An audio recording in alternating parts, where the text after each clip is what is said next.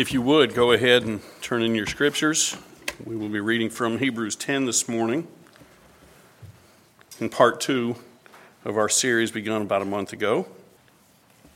I'll be reading from the NAS, and again, that is Hebrews 10, starting in verse 19. We'll be reading down through verse 31.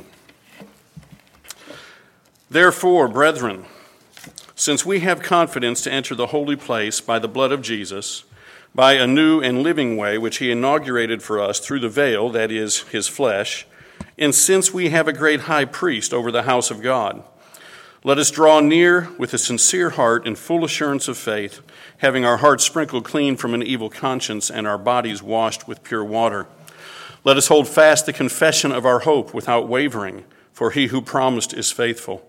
And let us consider how to stimulate one another to love and good deeds, not forsaking our own assembling together, as is the habit of some, but encouraging one another, and all the more as you see the day drawing near.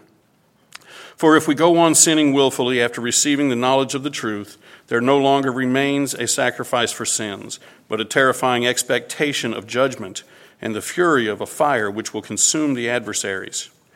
Anyone who has set aside the law of Moses dies without mercy on the testimony of two or three witnesses. How much severer punishment do you think he will deserve who has trampled underfoot the Son of God and has regarded as unclean the blood of the covenant by which he was sanctified and has insulted the Spirit of grace? For we know him who said, Vengeance is mine, I will repay, and again the Lord will judge his people. It is a terrifying thing to fall into the hands of the living God. Let's pray. Lord, we are thankful for your word, uh, your word which is uh, from you, proceeding directly from the mouth of God. Lord, help us to see it for what it is, to hear it for what it is, to receive it for what it is, authoritative. Thy word is truth, Lord. Sanctify us in the truth. In Christ's name we pray. Amen. Please be seated. I have two dangers this morning. I'm afraid I've prepared too much, which means we'll be here till after lunch. The other danger would be that since I prepared too much, I'll just read directly from my notes, blow through it very quickly, and then that would be no good either. So, bear with me. I beg your indulgence, and uh, let's see how this comes out. Now, we have some scientists here in our midst, or at least some people with a scientific bent. And so, if I give you the phrase, uh, from physics, you know, for every action there is an equal and opposite what? Reaction. So there's quite a few scientists here. I had to look that up. I'm no science scientist. But rather than in the area of science, I am thinking more this morning in the area of etiquette, which is a real eye opener. When I went and looked up rules for etiquette, bothered me. One, there's no foundation for it. Nobody knows where these rules came from. That always makes me suspicious. I did find one, the origin of the, of the idea of saying bless you after someone sneezes. You know, that's good etiquette, right? Uh, actually can be traced back to Pope Gregory. 590 AD. He made it a law that when somebody sneezed, they would immediately be blessed lest they catch the plague. And so we still do that here to this day. But, you know, in general, I couldn't find a root of some of these rules. And it's one of those areas I stumble in. You know, when somebody does you a good deed, when somebody gives you a special gift, you know, how do you respond? What is the right thing to do? What is the proper response?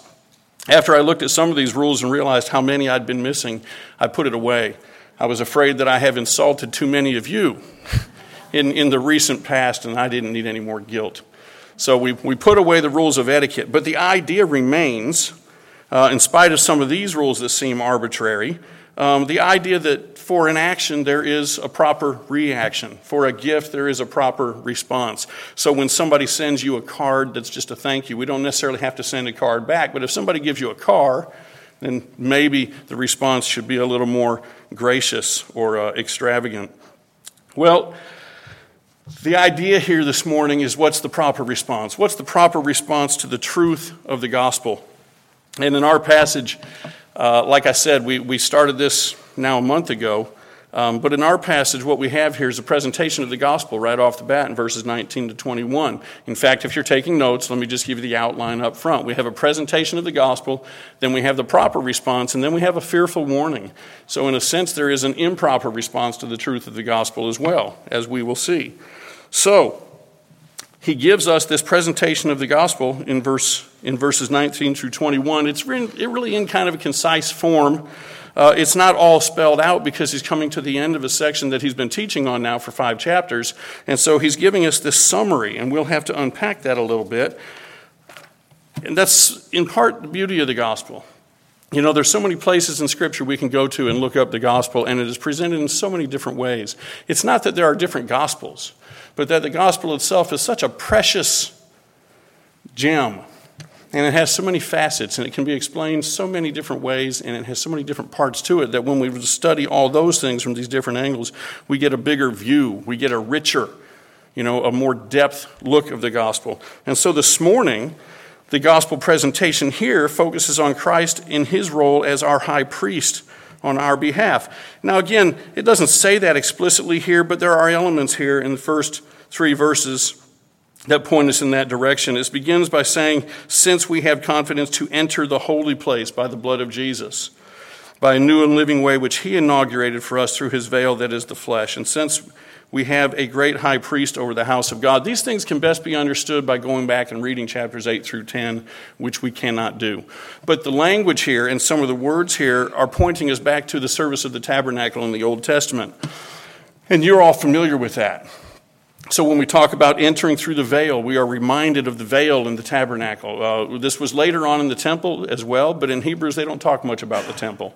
Uh, they, they always go back to the tabernacle. So we talk about entering through the veil, and the veil is somehow connected with the flesh of Christ. We talk about bringing blood sacrifices, which is what the ministry of the priesthood was. And the, the tabernacle is interesting because it is, it is two things at the same time. One, it is the emblem or the symbol of the presence of God among his people. And if we were to ask everybody, you'd say, is that a good thing or a bad thing? It's a good thing, right? God comes and dwells among his people in this tabernacle, in this holy place. But on the other hand, while not a bad thing, it is a reminder of some negatives because you can't go in there. You don't have access in the tabernacle. In fact, if you start from inside the holiest place of the tabernacle and work your way out, you'll see that there's a veil and there's another room you know, where sacrifices are brought in, where incense is burned. And then there's another veil where you're out into a courtyard. And in that courtyard, there's an altar where sacrifices, where blood sacrifices are offered. And there's tables all around where people are offering blood sacrifices. And there's, there's basins of water where there are to be cleansings and washings. And as we move out, there's another veil then that surrounds the whole courtyard. And all these things are actually obstacles to you approaching God. You know, on one hand, God here is dwelling among his people as a great condes- condescension. But on the other hand, it's a reminder that you can't go there. And so it is a little bit of a mixed bag when I look at it. You can't go there. And that's backing out. On your way back in, you realize that there's so many obstacles, it's almost, it's almost impossible to think or to consider approaching God at all. And if you do so, you have to come with blood, and the blood must have flowed liberally. It must have been a totally bloody place. But as you get closer, you find out that fewer and fewer people can go there. And yet there's this one special person who's been appointed by God, the high priest, who walks into the holy place. And he burns incense and he, and he trims the, the, the lamps and keeps it burning. And then one time a year, he walks into the holy of holy place, but never without blood. Blood for his own sins and blood for the sins of the people, offering up to God. And then, if you think a little bit deeper, you find out that these things ultimately are useless as far as the purification of the sins of the people. And you know, Hebrews tells us that these blood sacrifices could never take away sins. They could never cleanse the conscience. They made somebody maybe ceremonial clean so that as he could approach, but, but it was only an outward cleansing, not an inward cleansing of the conscience, of the guilty conscience due to the sins that we all have. And so we see the futility and the failure of this priestly ministry in the tabernacle. And then comes Jesus.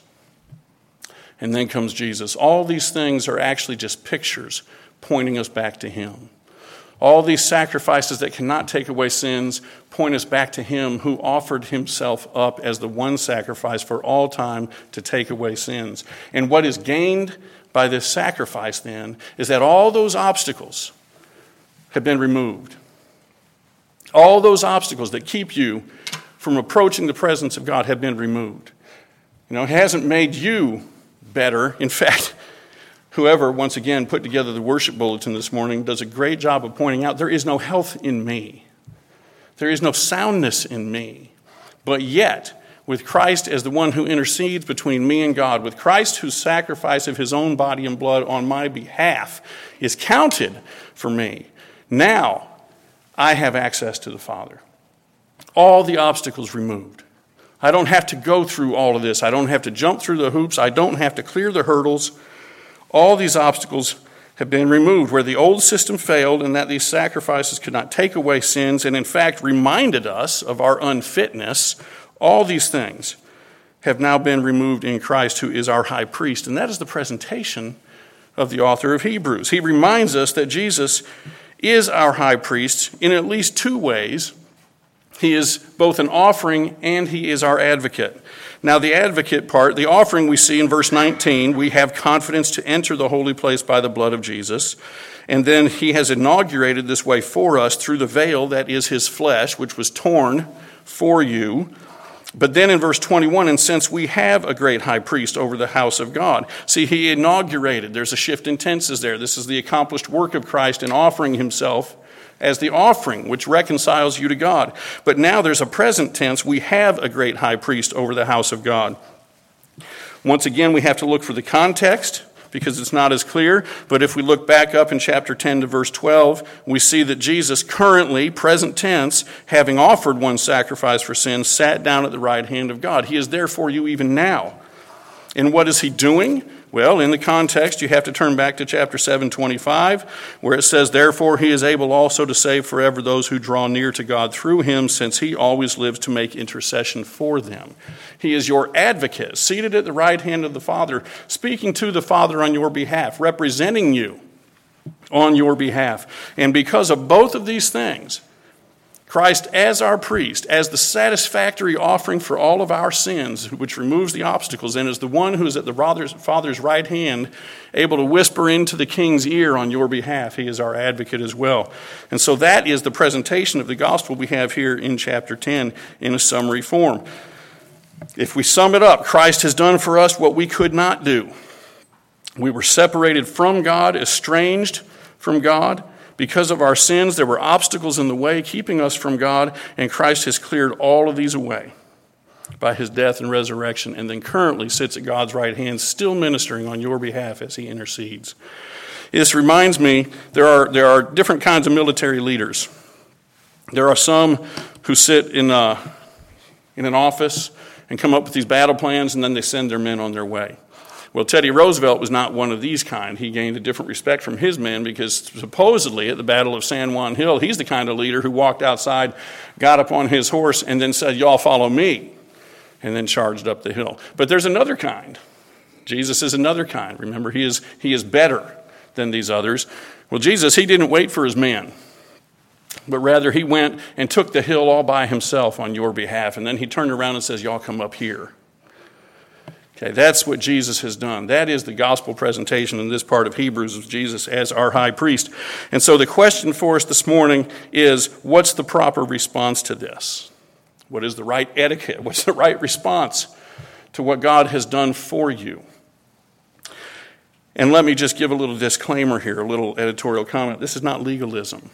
You know, anytime we approach the idea of giving us a list of things that we must do, then, then everybody starts to think, you know, are we, are we adding up burdens on people's shoulders that they cannot bear? No, no, no, no, no. Not legalism. If you think that, you haven't understood what I just said about the gospel, what Christ has accomplished on your behalf. This is the privileges you are called to. This is the access to the Father has been graciously granted to you. The throne of grace opened up to you that you might approach Him without fear. Okay? That's the proper response. These are your privileges. This is the access. This is what you did not previously have. So, our proper responses, and this begins in 22, goes through 25. Now, to make it easy to remember, because teachers are always looking for things to stick in your heads, let me ask who here likes salad? I know, I know, we all should eat salad. I'm not a salad guy. But salad is supposed to be good for you. This morning, I just want you to remember this. I want to give you three heads of lettuce. And it's very straightforward. I know it's cheesy, but you'll probably never forget it again. It's the proper response to the work of God's grace for you. Three heads of lettuce. Verse 22 Let us draw near. Verse 23 Let us hold fast the confession of our hope. And then verse 24 Let us consider how to stimulate one another. So, three heads of lettuce. Now, will you ever forget it? Okay, let's look at our three heads of lettuce under our main point of the proper response. Let us. Let us draw near. Verse 22, actually, this idea was begun back in verse 19, saying, Therefore, brethren, since we have confidence to enter the holy place by the blood of Jesus, well, now, since we have confidence to enter, since the way has been made clear for us to enter, let us draw near. I was, as I was thinking on this, I was a little bit mindful of the psalmist in 84:10 who says, "I would rather stand at the threshold of the house of my God than to dwell in the tents of the wicked." It's a true sentiment, true statement. I would rather stand at the household, at the doorway of the household of my God than to dwell in the tents of the wicked. See, he's just got his foot in the door. And even that is preferable than to dwell in the tents of wickedness. But that's not what's being you're being called to here today. You're not being told to come stand at the doorway. You're not lucky to just get your foot in the door. You're being told to draw near. There is a closeness, there's a spatial intimacy here that you're being called to. You're not just in the door, you're up to the very throne room. You're up to the very footstool of God as He sits upon the throne. You're being called to an intimacy. It's not a matter of just standing in the back and if standing is blessed, then how much more are you blessed as you're being told to draw near? It's not just access, but intimacy with the Father. If we turn back to chapter 4, there's only two other places that this, this idea of drawing near is mentioned in the book of Hebrews. 24, I'm sorry, chapter 4, verse 16. Therefore, let us draw near with confidence to the throne of grace, so that we may receive mercy and find grace to help in time of need. This is not just the intimacy and the closeness as we're told to approach our Father, but this is the, the right to have access in prayer and supplication, to ask our Father for what it is we need, and to expect to receive it. You're being called to an intimacy, an access, a privilege something you did not have before. Draw near with confidence to the throne of grace that we may receive mercy and find grace and aid to help in our time of need. I also think here, though, that there are connotations of worship. We are not to just draw near in prayer and supplication, but we are to draw near in worship. This is mentioned in chapter 10, once again, back in verse 1, uh, speaking of the Old Testament form of worship. Uh, for the law, since it has only a shadow of the good things to come and not the very form of things, can never by the same sacrifices which they offer continually, year by year, make perfect those who draw near. It mentions the offering of sacrifices, which can't make perfect those who draw near. But it connects the idea there of drawing near with worship. In the Old Testament, very sacramental, sacrificial worship, and that's not what we do. But yet we are being told to draw near, not just in prayer and supplication, but also in worship. We do not bring bloody sacrifices anymore because Christ has fulfilled that for us, but we do bring a sacrifice of praise. We do bring ourselves as living sacrifices, offering ourselves up to God in gratitude for what God has done for us. And then it goes on and gives us instructions to draw near in this manner. Draw near like this. How do we come? We come with a sincere heart. This means a heart without guile, not a double minded heart, not a, not a heart with multiple affections, but a single minded, a, a heart of single affections as we draw near to God, and a sincere heart in full assurance of faith. Now, if you're like me, that full assurance of faith sometimes can be difficult. I mean, how do we draw near in full assurance of faith? Right? When we, when we read and we pray, as we've done this morning, and there's this, this reminder of who I am and what I am by myself, how do I draw near in a full assurance of faith? I was helped in this by a little article I read this past week, uh, actually by Dave Powlison, which was interesting. Published a little bit out of time, but uh, he was talking about a friend who had been involved in grievous sins that even after salvation tormented him. And he said some days what he had to do is simply presume that he was acceptable to God. Just presume it. And he didn't feel it, he had to train himself to presume it. And I endorse this Presume it to be true. Learn to speak to your heart rather than listening to it. The truths of God's Word. We're given help in this right here in this verse. We are to draw near with a sincere heart and full assurance of faith, having our hearts sprinkled clean from an evil conscience and our bodies washed with pure water. Those verbs, participles, whatever they are, are actually passive in form. And so this, it's pointing out that these are the things that have been done to you, have been done for you. You don't sprinkle your own heart, you don't wash your own body. That is part of the benefit of the work of Christ on your behalf. He has sprinkled your hearts clean. He has washed your bodies with pure water. This is the work of Him on your behalf. And these are the things you speak to yourself. You are not a slave to your feelings.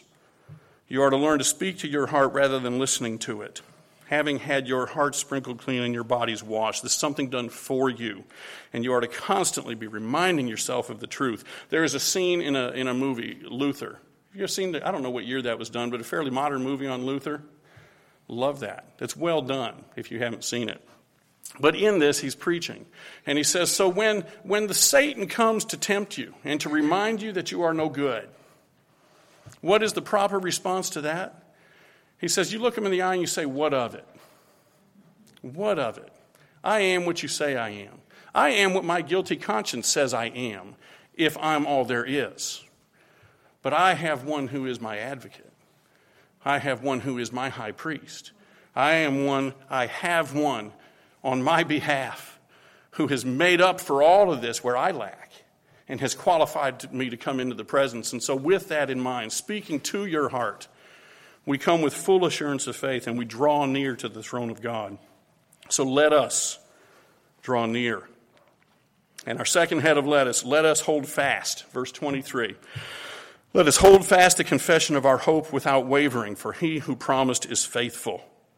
Hold fast. Now, at first glance, might say, you might think this says, hold fast our confession. I mean, we are a Presbyterian church. We have a confession. And some people, some interpreters think that they may have been referring to maybe an early church confession. Hold fast your confession, a statement of faith. Certain propositions, we say, our biblical teachings hold firm to these things as if they're true. But it doesn't stop there at confession. I don't think that's the best understanding. Hold fast the confession of our hope without wavering. Now, hold fast, the, the picture given there is a firm grip, like as if your life depends on it. And that is intensified by this without wavering, so it's hang on to the confession of our hope. Not merely confession, but the confession of our hope. It has a future connotation. It is looking forward with confidence in the promises of God. Not just looking at the here and now, not just looking at your statement of faith, not just looking at your circumstances, which maybe bring doubts and make you wonder, but holding fast the confession of our hope hope in the promises of God. Now, in the next chapter, we have the Hall of Fame of Faith, or the Hall of Faith, whatever you want to call it. We're uh, not going to read it. Let me just point out Abraham, Abraham being a picture of faith for us in this matter. Not only the faith that believed in God's, in God's gifts, in God's salvation, but in the reality of God's promises, which, never, which in his life he never fully grasped. He didn't. Now, some of the ladies at the refuge have been through all this, so don't answer. Don't answer. Okay? But how old was Abraham when he was called? 75. How old was Abraham when he first received the child of promise that God had spoken about way back then? 100.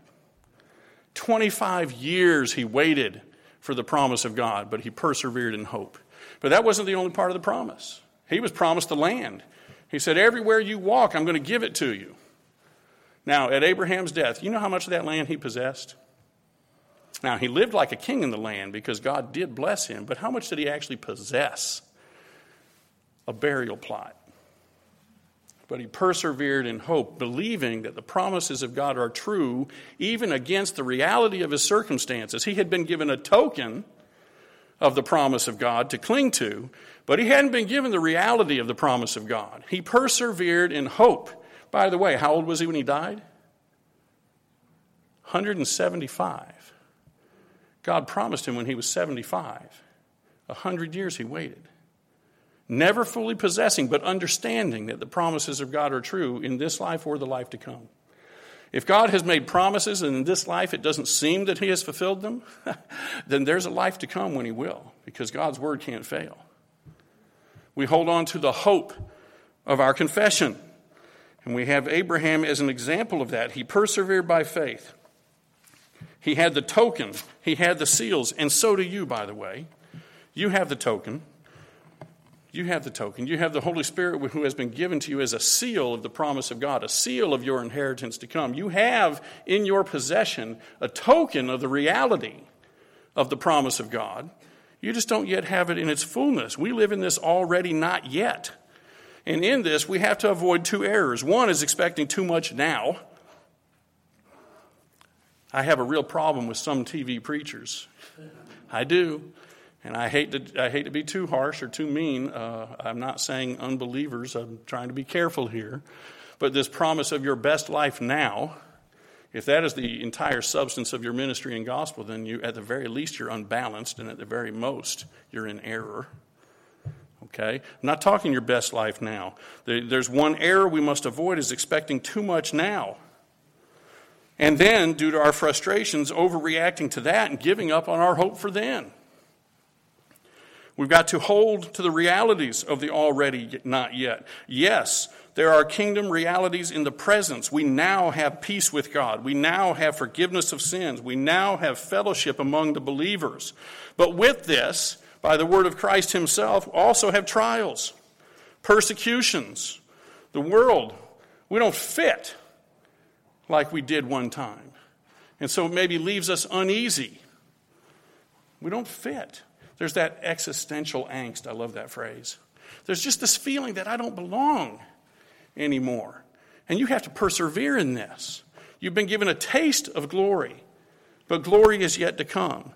And so, our second head of lettuce, let us hold fast the confession of our faith without wavering. And again, it does not point us to ourselves, it points us to Him who is faithful.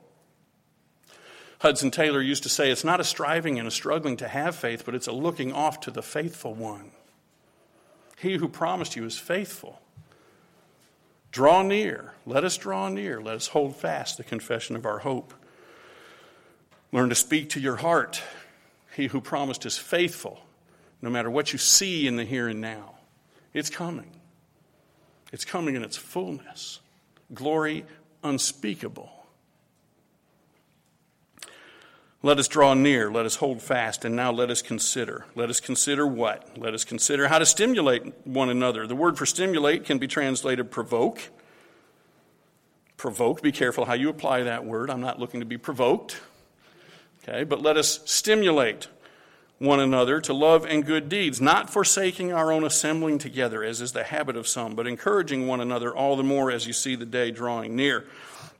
Our responsibilities in God's kingdom are never only for ourselves. And so, once again, we are pointed back to our responsibilities to one another. After all, God is busy building a community, knitting us together in a body building up a city, a holy temple. And we are all a part of that. And so we all have a responsibility to one another. We are to urge one another to do the good thing, to do the right thing, sometimes to do the hard thing. We have a responsibility to one another. Now, I'm not a gardener either. I don't eat salad, not too often, and I don't garden. But years ago, I remember someone told me who was a gardener that there are some plants, and he gave me a hibiscus as an example. Now, somebody who's an expert on hibiscus will probably come up and tell me I'm wrong later, but let me just tell you what he told me. Okay, hibiscus is an example of one plant that does not do well alone, primarily because of wind burn. So, one hibiscus set out in the field by itself, unprotected from the wind, you know, it looks spindly, doesn't flourish, doesn't flower as much as others. But what is sufficient protection for that hibiscus are other hibiscus. Hibiscus in clumps or clusters. Hibiscus against a wall, yes, but right for the purpose of our illustration, just hibiscus in clusters protect one another from wind and from wind burn. And so they can flourish quite well so long as they're in a group. And that's the picture we're given here this morning. We are to consider how to stimulate one another. We are part of a group so that we all might flourish so that we all might be fruitful. So, for this to happen, we must gather together.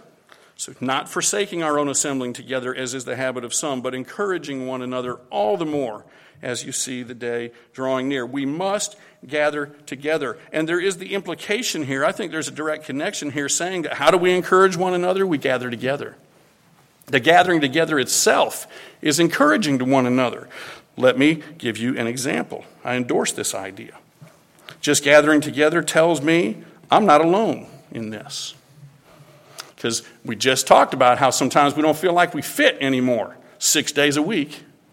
But I come here and there's a fit. There's a fit we don't have elsewhere because we are among the people of God. We are among the company of the redeemed. But there's more to it than just that. Not only do I fit, I take encouragement from each of you, and some of you probably don't even realize it or in what way. I take encouragement from you older folks among us. Now, we have a fair amount of elderly, mature people here. I'm not just playing to the crowd, though. Um, I have in my own family uh, some, some grandparents, some distant relatives who, when I grew up, we all went to church together.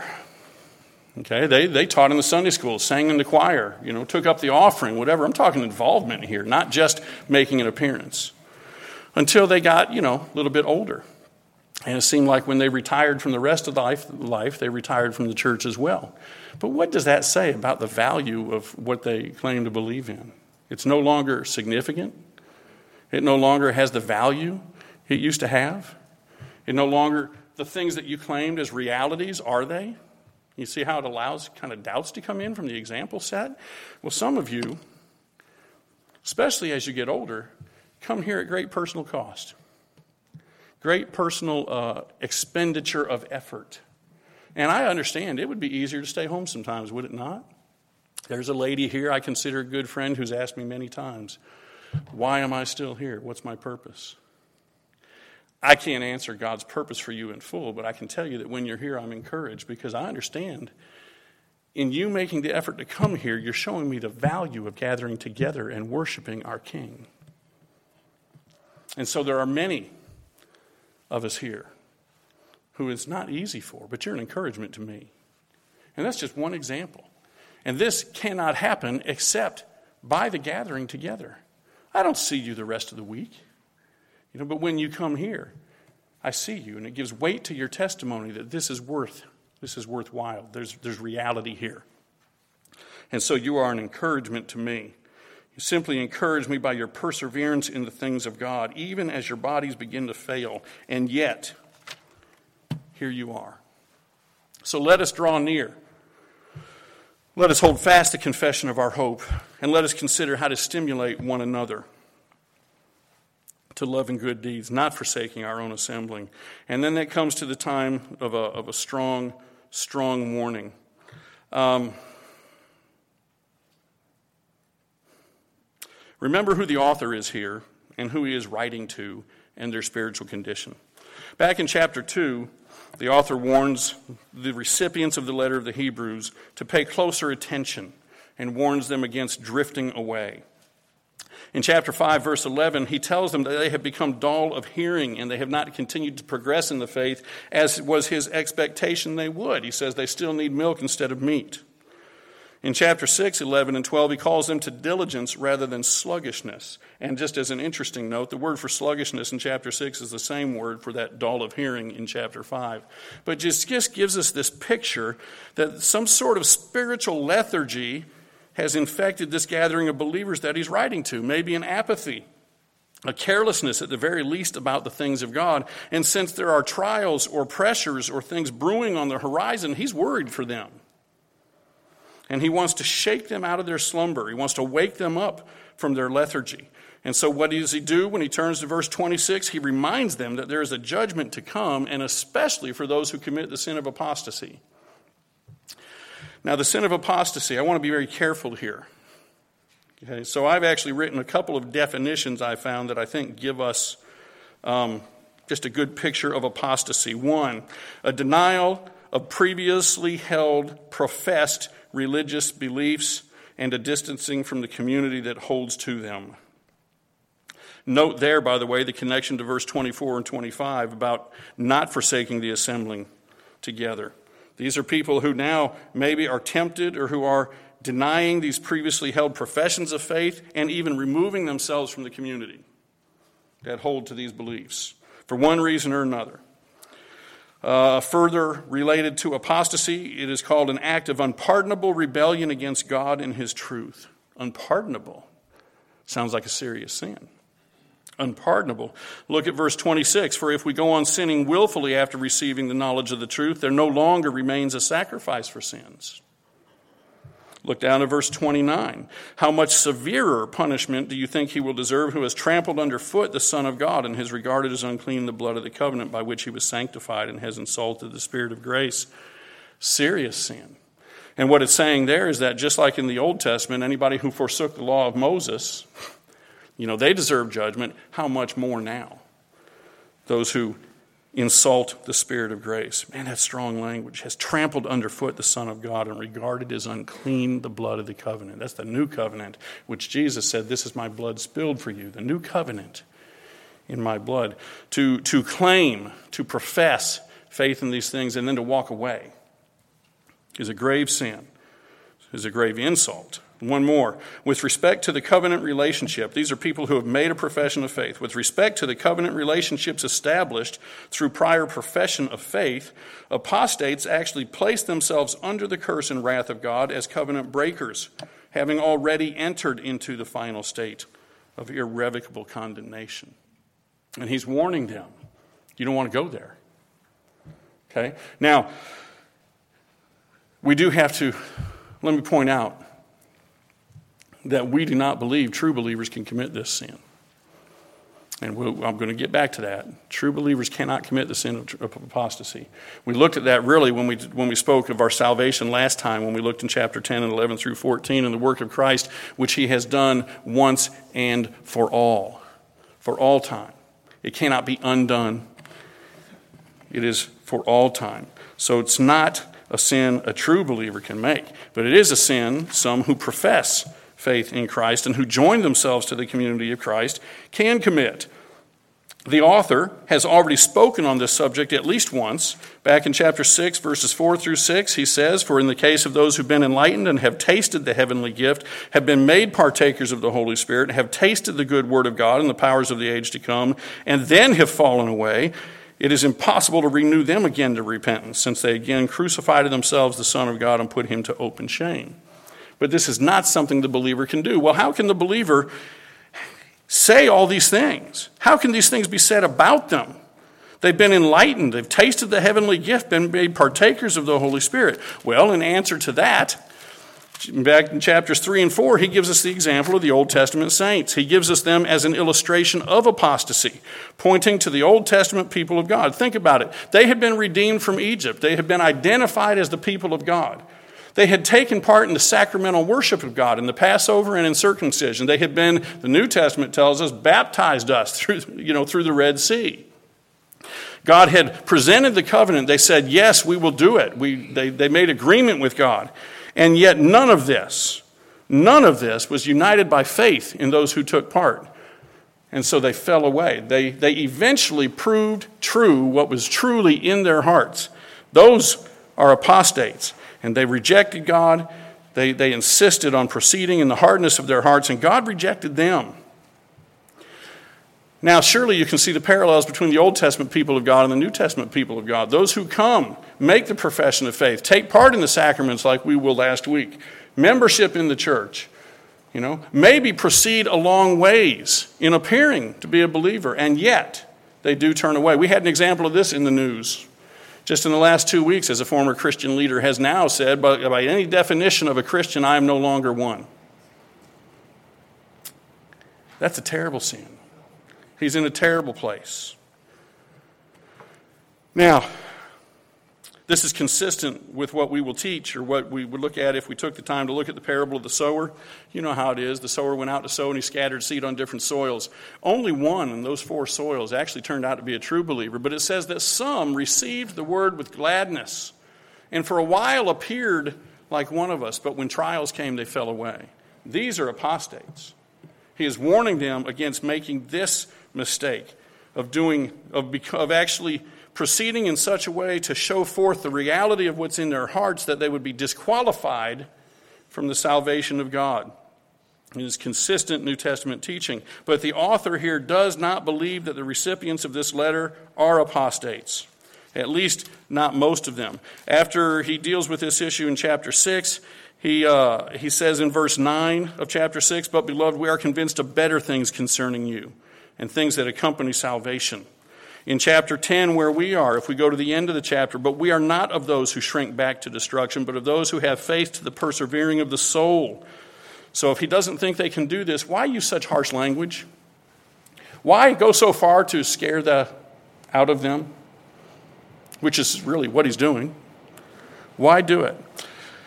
My dad actually can be a source of quite a bit of wisdom on various topics.